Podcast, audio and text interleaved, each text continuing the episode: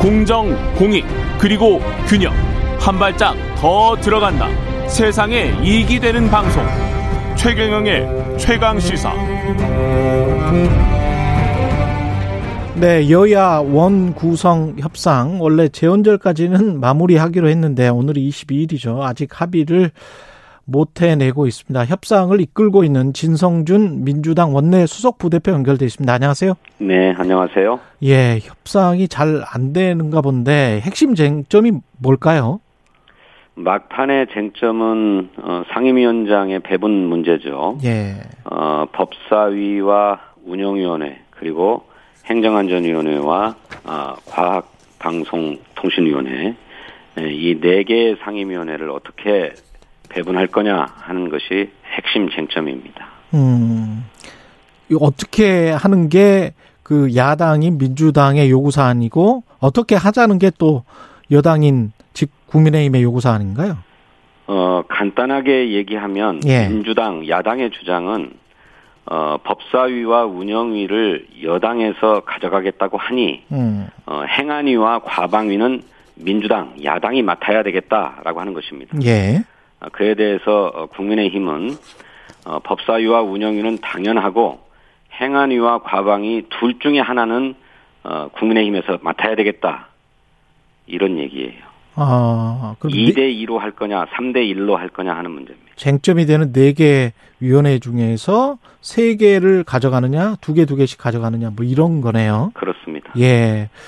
근데 이게 합의가 좀 가까워지고 있다라는 식의 보도가 나왔다가 여당 의원 문자 메시지 사진이 본회의장에서 찍힌 보도도 나왔었거든요. 네.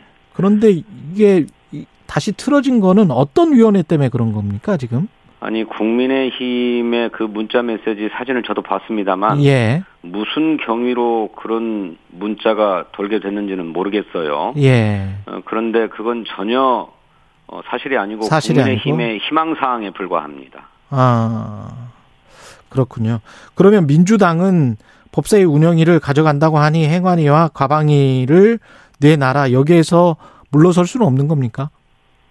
네, 그렇습니다. 아, 그 행안위 가방위 중에서 계속 요구를 해서 하나를 가져간다라고 여당이 계속 주장을 하면 혹시 어떤 것을 선택 하나요? 어, 그건 저희들로 양보를 강요하는 것입니다. 아, 그렇죠. 네. 예. 그 다음에 이제 협상 전략일 수도 있겠고요. 그래서 네, 말씀하시기는 좀 힘들겠네요. 네, 예. 그렇습니다. 예. 최종 타결은 언제 되긴 됩니까? 오늘 오전에? 어, 오늘 오후 2시에 국회 본회의가 잠정적으로 어, 합의되어서 소집되어 있는 상태인데요. 예. 어, 그때까지는 타결을 지어야 되겠다 이렇게 생각하고 있습니다. 그때까지는 타결을 지어야 되겠다. 그 권성동 원내대표 어제 연설을 했는데 어떻게 들으셨어요? 어, 어, 윤석열 정부가 맡고 있는 어, 국정 위기의 원인을 전부 문재인 정부 탓으로 돌리고 있어서 어, 좀 매우 안타깝고 실망스러웠습니다. 어, 윤석열 정부가 아, 보이고 있는 어떤 인사 문란 또 안보 문란 뭐 이런 것 때문에 에, 윤석열 대통령의 국정수행 지지율이 에, 폭락하고 있는데 그에 대해서는 한마디도 사과도 없고 또 원인 진단도 없이 어, 지금 우리 국민들이 겪고 있는 그런 실망 또 민생 경제의 위기가 모두 전 정부 탓인 양 하고 있어서 어, 이런 식의 자세로 어떻게 국정을 책임지겠나 하는 우려가 들었습니다. 그 말씀하신 대로 권성동 원내대표가 이런 말을 했거든요. 문재인 정부 5년 내내 정치가 경제 발목을 잡았다.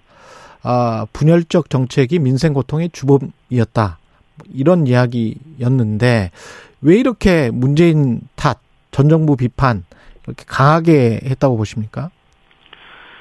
글쎄, 어, 윤석열 대통령도 그런 얘기를 한 적이 있죠. 예. 지금의 어떤 민생 경제의 위기는 외부적인 요인이라 뭔 대책이 없다.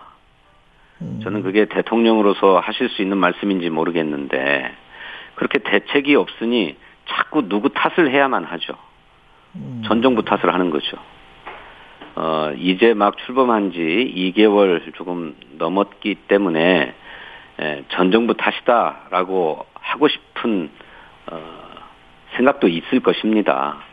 아, 그리고 또 부분적으로는 어, 전 정부의 잘못도 있었겠지요. 하지만 지금은 그런 책임을 전 정부에 떠넘길 게 아니라 이 민생 경제 위기를 어떻게 극복할 것인가 하는 구체적인 대책을 놓고 국민에게 호소를 해야 될 때입니다. 음. 그래서 매우 실망스러운 연설이 아닐 수 없습니다. 예. 지금 그제는 박홍근 원내대표가 대표 연설을 했는데 탄핵 이야기까지 나왔고 그게 이제 또 집권 여당은 굉장히 크게 반발을 하는 것 같은데 탄핵이라는 그 단어를 넣을 필요가 있었을까 그런 어 지적이 나오고 있거든요. 어떻게 생각하십니까?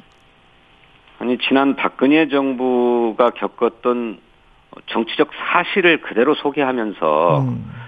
자칫 어 국민의 어떤 절박한 요구에 부응하지 못한 채 에, 오만과 불통으로 일관하게 되면 그리고 지금 보이는 것처럼 여러 사적 채용과 같은 인사문란 사태들이 지속된다면 에, 그런 전초를 밟지 말란 법이 없으니 그 점을 명심하고 국정 운영을 잘해라 라고 얘기한 것인데 음. 그게 무슨 문제이겠습니까? 지금 현재 국정 운영 중에 가장 문제가 되고 있는 건 뭐라고 생각하세요? 윤석열 정부는? 저는 공적인 책임 의식이 없다고 하는 것이 가장 문제라고 생각합니다. 음. 어, 지금 우리 국민의 비판을 사고 있는 가장 큰 문제가 인사문란 문제인데, 예. 에, 대통령 선거가 끝나고 나면 선거 과정이나 정치 과정에서 역량이 입증된 인사를 발탁해서 어, 쓰는 것은 뭐 자연스러운 일이고 모두가 다 여야 할 것 없이 그렇게 일을 합니다. 그런데 그런 역량의 문제가 아니라 대통령과의 어떤 어, 친분 관계, 또 영부인과의 친분 관계, 또 심지어는 어, 대통령 측근의 어떤 실력자들과의 어떤 사적인 관계 이런 것으로 청와대 직원들이 채용되고 국가 요직에 포진되고 있지 않습니까?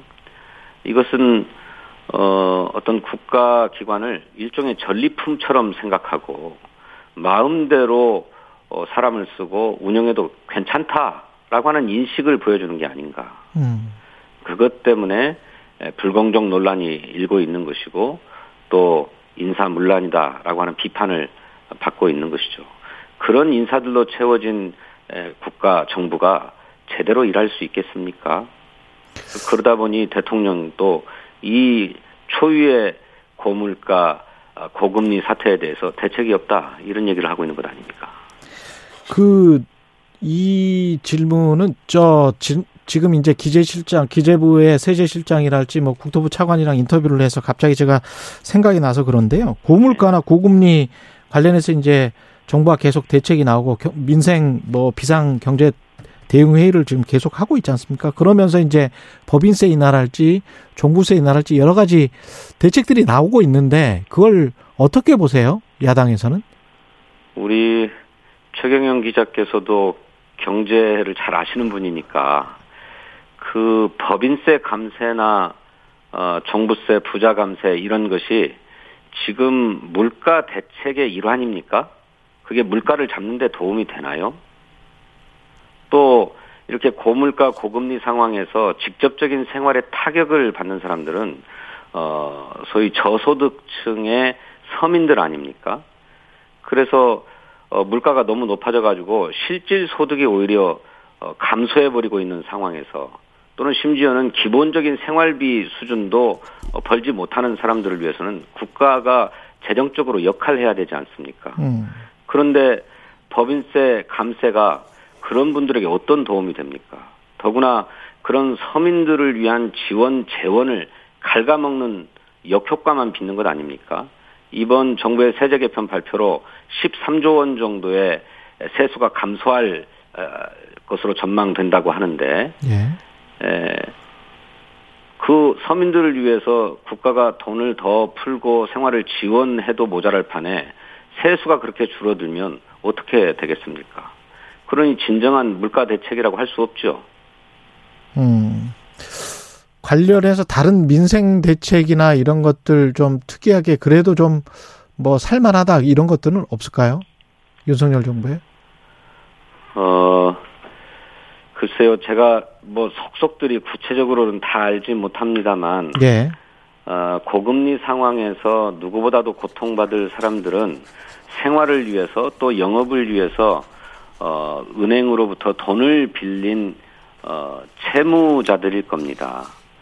이들의 에, 이자 부담을 면해준다든지 또 과도한 채무 부담을 어, 연장해준다든지 하는 조치가 보다 광범위하게 이루어져야 될 것 같은데 에, 얼마 전에 금융위원장이 에, 그런 무슨 채무의 만기 연장 같은 것은 없다고 했다가 그걸 수습하면서 어, 뭔가 방향 전환을 하고 있는 것은 긍정적인 신호로 보입니다.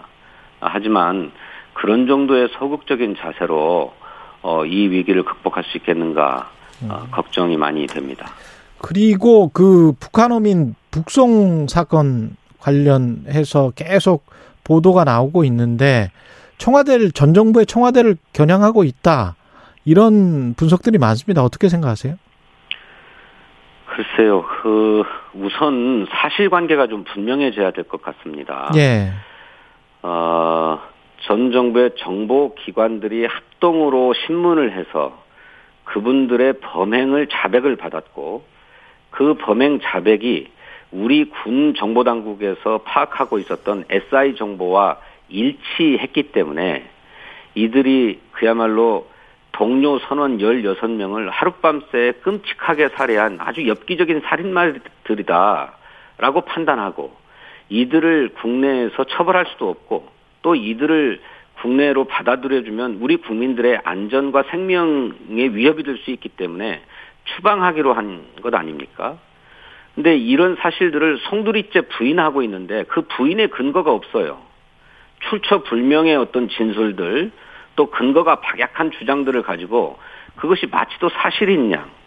그래서 이전 정부가 무슨 정치적 의도를 가지고 어, 거짓으로 어, 사건을 꾸며내고 어, 귀순하겠다고 하는 선량한 어민을 추방한 것이냐 이렇게 몰고 가고 있거든요. 음. 참으로 개탄스럽습니다. 우선 이전 정부의 정보 판단을 부정할 수밖에 없는 정확한 근거를 내놓아야 할 것입니다. 그런데 예. 저희들이 판, 어, 파악한 바에 따르면 무슨 이전 정부의 정보 판단의 근거가 되는 자료들을 면밀하게 재조사한 결과로 그런 주장을 하는 게 아니라 예, 여기까지 예 민주당 원내 수석 부대표 진성준 의원이었습니다.